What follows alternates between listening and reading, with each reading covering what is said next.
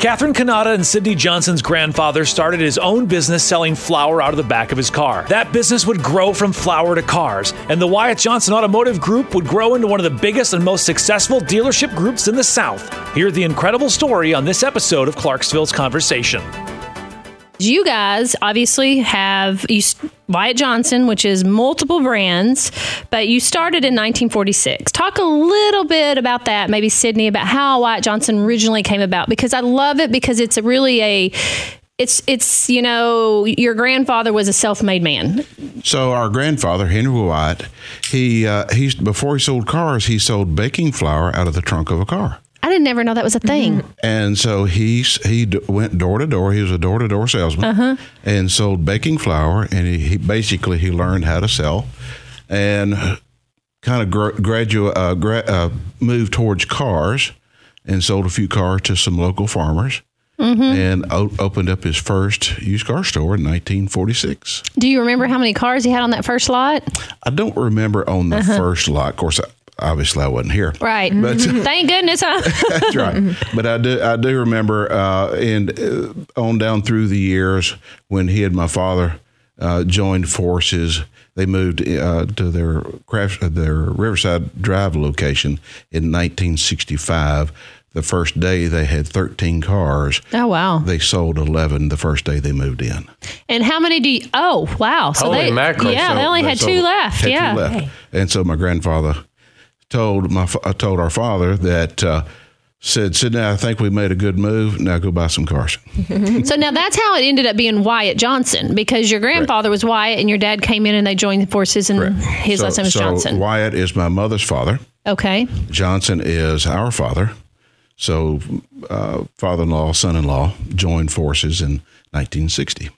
Wow. See, I just love that story. I mean, selling flour out of the back of your vehicle. I mean... That's the hardest job a person could have, right? I didn't know that that was ever a thing. I thought you always bought flour in the grocery store. Yeah. And that's an interesting, you know, that's a good little tidbit on how it started, because you see Wyatt Johnson, and then I, you know, knew your father, right. and I just never knew where the Wyatt part came from. Right. I find that's fascinating. Well, I just love that it's been in the family this whole time, and it's still a family business. Right. Right. Totally. So now, Katherine, you have been with Wyatt Johnson for about 20 years, right? Mm-hmm. Yes. And you were in Atlanta and decided to give all that up.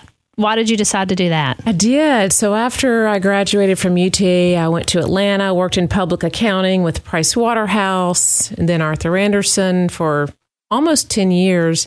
And then I had a baby. Mm-hmm. And that baby... changes everything. It does. And... as much as I thought I was going to be the trailblazer and have this kid and work part-time for public accounting, raise my kid part-time, it was hard to do that. You know, in a client service industry, you jump when the client needs you.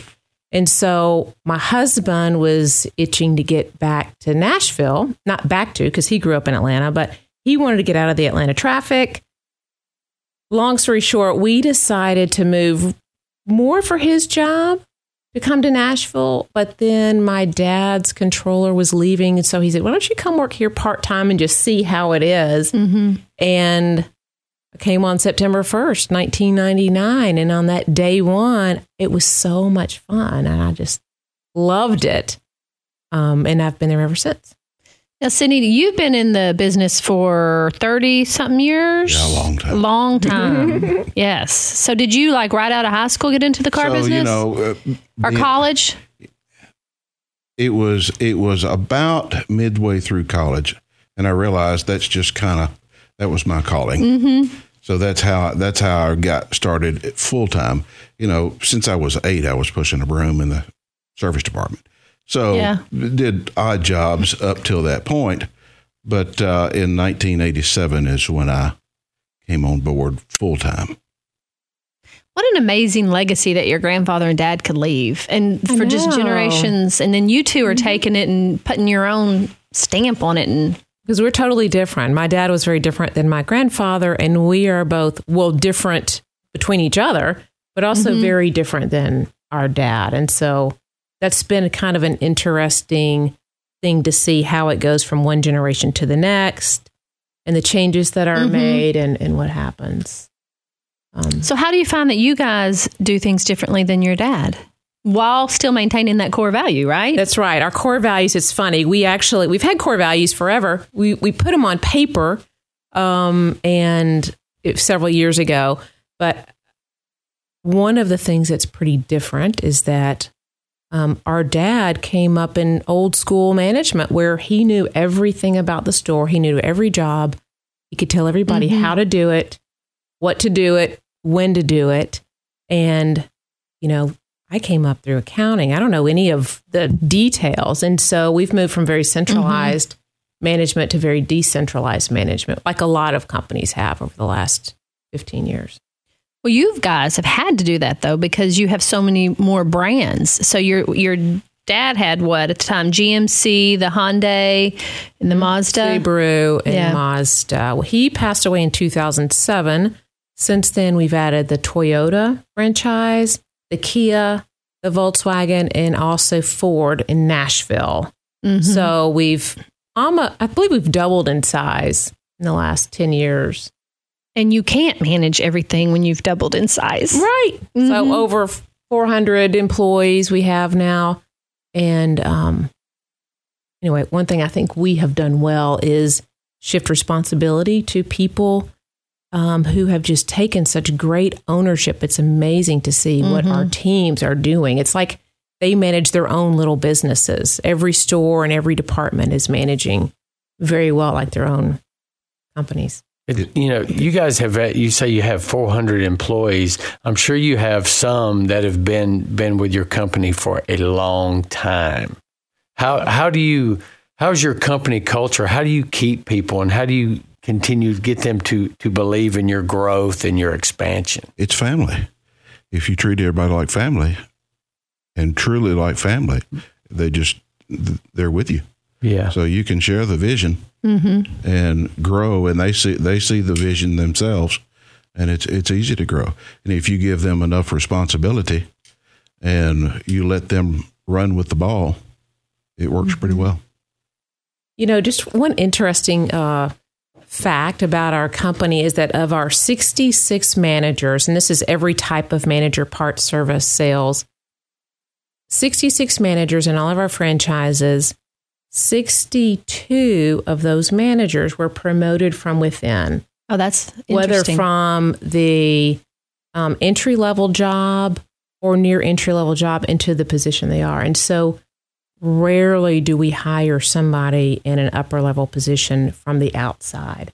And so that builds loyalty. It does. The new people at entry-level are thinking, wow, our COO started out as Mike Polston, started out as a salesperson, and Dale Lewis, who's director of sales, started out as he says a water tech, but he started out cleaning cars in the cleanup department. And anyway, they tell people that, like, I started out in your job years ago, and now look where I am. Yeah, and people want to know that. They want to be able to see the company and see the vision, and then see the vision for themselves. See the opportunities. Yeah, if there's opportunities, you and buy-in. It definitely helps. And, you know, we know a lot of your employees and your managers, and I have to say they're some really good folks. They're class acts. They are. We have certainly lucky to have all of them. Now, Sidney, you mentioned family and employees, and you have an interesting story that you have told me before that kind of got you thinking about the car business, about one of the, is it service techs or something, said something to you when you were younger. Can you share that story? Because that's a story that only a family member would give a family member, right? No, Katherine. Yeah. So when I was in high school, I was answering the phones in the service department. I really didn't know what I was doing, but I was eager and excited to be there. And Don Stanfield was our shop foreman, and he was this older mechanic. And I'll just never forget, we were walking one day from this service desk to my car or something, and he said, "Are you ever going to come back and work here?" And I thought, I have no idea. I'm in high school. I'm not planning past next week. I'm worried about prom. I'm like, what am I going to wear prom? And so he said to me something that I just thought was so poignant. He said, so few people get the opportunity that you will have. Don't forget that it's rare that you have that opportunity. And I just thought, wow. So years later, I look back at that and think, that was a pretty good counsel from our shop foreman mm-hmm. to a high school girl. Well, he probably felt like family, or he wouldn't have felt comfortable having that conversation with you. He was family. Mm-hmm. I mean, not literally, but he was. Right. He was work family. He was your chosen family. Yes. Mm-hmm. Yeah. So now you two, brother and sister, and you two are very different, but you make this dynamic work. My brother and I have a great relationship, but I don't know that I could work with him. So how do you guys compartmentalize? And I'll let you go. That's really pretty easy. We had someone, when our father passed, we butt heads just a little bit. We had somebody come in and help us with our strengths. Uh-huh. And we just kind of investigated our strengths, each other's strengths. And when it all came down within a day or two, it was like, Katherine, if you pencil it, that's you. Sidney, if you touch it and feel it, that's you. Wow. And that's the basis of how she and I work together. So if it's buildings or cars or mechanical or anything like that, that's me. If it's accounting-based, number-based, thought-based, that's mm-hmm. Katherine. Well, the fact that you guys can recognize each other's strengths and make that work together is pretty amazing. I think it's pretty awesome. It is. It's like, I like to say, we're so opposite that it's a puzzle piece. When you put us both together, it makes a pretty strong mm-hmm. puzzle and a pretty strong team. Well, it's why it's working, because you mm-hmm. obviously have had some success, because even in a down economy, you know, back in 2008, 2009, you had the foresight to go, okay, what does this economy need? We're going to do buy here, pay here. Yes. Mm-hmm. We did. That was another good move that took both of us to figure out how to make it work. Right. But then when we did, we started small, and then, you know, it's been... You are different for sure, but as I'm looking at your information, I know this, but I just want to read it and make sure I get it right. So you're both been involved with the chamber. Sidney was a chairman of the chamber. Of course, Katie was. I came right after Sidney, so that was a pretty good transition for me. But and then you're both very involved with Austin Peay. You're on the board. Katherine's on the board of trustees for Austin Peay. Sidney's been involved in the Tower Club at Austin Peay. So it's not just the growth of your business, but it's the investment you put back with your time and your resources to help grow our community. So is that something that just comes natural for you, just wanting to be involved in the community? Either one of you. You know, it's just a little saying that I've heard years ago. You reap what you sow. That's so true. If you just really put your time and effort into not just your business, but outside, it will come back. So that's, try to put a lot into the community, into other people. Just whatever we can do. Their whole family, I feel, has that same culture. I mean, look at Bill Powers. I mean, mm-hmm. we did this thing on the air this morning, and he was donating money to help for Night to Shine, to buy crowns for the handicapped children. Yeah. Just little things that make a big difference, don't mm-hmm. they? So, yeah, Bill Powers is our brother-in-law, married to Fran. Yes. And so, yeah, we work here. And our employees work here. We certainly want this community to continue to thrive and improve as it has for the last few decades. When we drive down Wilma Rudolph Boulevard, and then we see the Mazda store, the Toyota store, the GMC store, and then you're growing, you know, you've grown into Nashville. Tell us some little secrets. Give us a little juice on what's coming up next. Oh, big stuff. We can't tell you, though. You can't get in the middle of it. I mean, I had to try, right? Here's what I do know about Katherine. That is so funny. Good. Sneaky, Charlie. I was trying. Okay, you started with 13 cars. How many cars do you have on the lots now? We have a little over 2,000. Oh, wow. Yeah, that's amazing. Mm-hmm. So I'm going to take his question and reword it so that maybe you can answer it. So you've got... Sorry. That's okay. You've got Toyota, you've got Buick, you've got Kia, you've got Subaru, you've got all these brands. Like, what would be your brand on your wish list? Like, what was a brand that you don't have that you would love to have? Y'all are so sneaky. Doesn't mean you're going to get it. All the brands, everything. She wants all the things. Yes, I like all the things. We were saying earlier, if you're not growing, you're dying. And I do believe that was living beings, we are made to grow. And so that's one reason our company's been so successful at retaining people, because we keep growing. And certainly over the next decade, I suspect we will continue to grow. Mm-hmm. I don't have anything specific I can tell you about at the moment, but we're always working on different projects. And so sincerely, we do look at probably 10 different acquisitions mm-hmm. a year and hope to get one of those. And there's a lot of stuff going on in the market today, but I don't have anything that... Would you stay in the Clarksville, Nashville market? Of course. Okay. Yeah. That's my... They can answer that question. Oh, well, she could answer if they were going to expand out of that market, right? Yeah.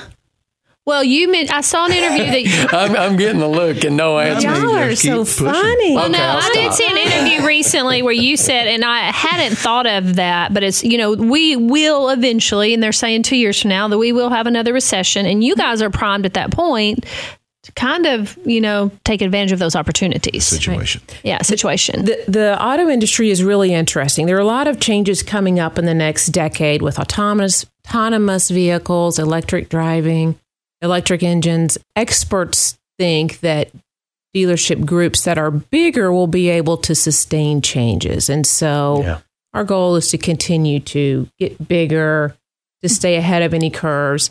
And there are a lot of smaller single point stores that might want to join forces with the larger. Yeah.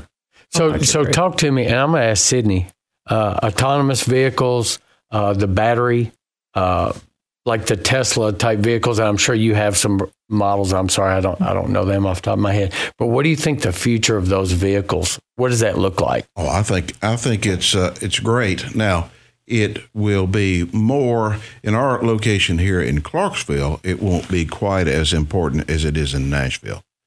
The more rural areas don't use the electric near as much as the urban areas do. Yeah. Just because of location, the ease of charging, and the distance that we travel. We go to Nashville, we go to different places so much. That's a long way for a battery-powered vehicle. Yeah. The hybrids, like the Prius, Prius came out years and years ago, and that was before we had Toyota, and we all were trying to sell against the hybrid part, and we just thought the batteries were going to go bad in no time. Yeah. They go for hundreds of thousand miles before the batteries go bad. You can just charge them up and drive them. And they just go and go and go. So I think it's a neat technology that's coming. It's not here yet. It will hit the Nashville area before it hits Clarksville with any big significance. But it's coming, and it's just technology. There's always technology changes. Yeah. So I was actually thinking about that question for you, Sidney. In the automation and the changes in vehicle, what is something that really kind of surprised you, or you thought, well, that's never going to take off, and then it does take off? Because I know that the technology in vehicles now is just, it's like overnight, it's just gone duplicate. It's just getting... The technology has grown so fast in these cars. And really, year over year, you don't notice it as much till you go back and drive one from the last model. Yeah. And then you think, wow, that's a big change. And I really like that. So, but there's so many little neat features. And we were talking earlier about heated steering wheels. It's my favorite. That's one of those little things. And you don't even think about it. There's so many little items. What is my favorite? What? I don't know. There's just a lot. Katherine, what's your favorite feature? I think I kind of like the safety stuff, actually. When you're moving to a different lane and you get ding, ding, ding, there's somebody there. Or if your seat vibrates sometime if you veer off of the lane, or if you get too close to the person in front of you, it stops you. I feel safer on the interstate driving with all of these warnings. Yeah, your mirrors flash, all types. I love that stuff. I had a lady come over on me yesterday on Fort Campbell Boulevard, and my mirror lit up before I saw the car coming over, and it helped me get out of the way. But I mean, my car's too old for all that. Someday I'll have all that cool technology. We can help. We can fix you up. I know you can. Well, I have to tell you guys, first of all, thank you for coming, but I really admire you both because you you have such a successful business, but I really appreciate that through all that success or still you handle it with humility. And I think that that is a very valuable trait. And I think that's what's going to continue to make your employees love you and that you're going to continue to be mm-hmm. successful. It's hard to be as successful as you have and still continue to be as humble as you are. And I think it's beautiful. Thank you. Thank you so much. Yep. Congrats to both of you, by the way, for all you've done on this podcast. It's really, really cool. And I know a lot of people are listening to it. We have fun. Yeah, you're very kind and we do have fun. Mm-hmm. Yeah. Thank you guys for coming in. Thank you. Clarksville's Conversation. Subscribe now on your favorite podcasting app so you don't miss a single conversation.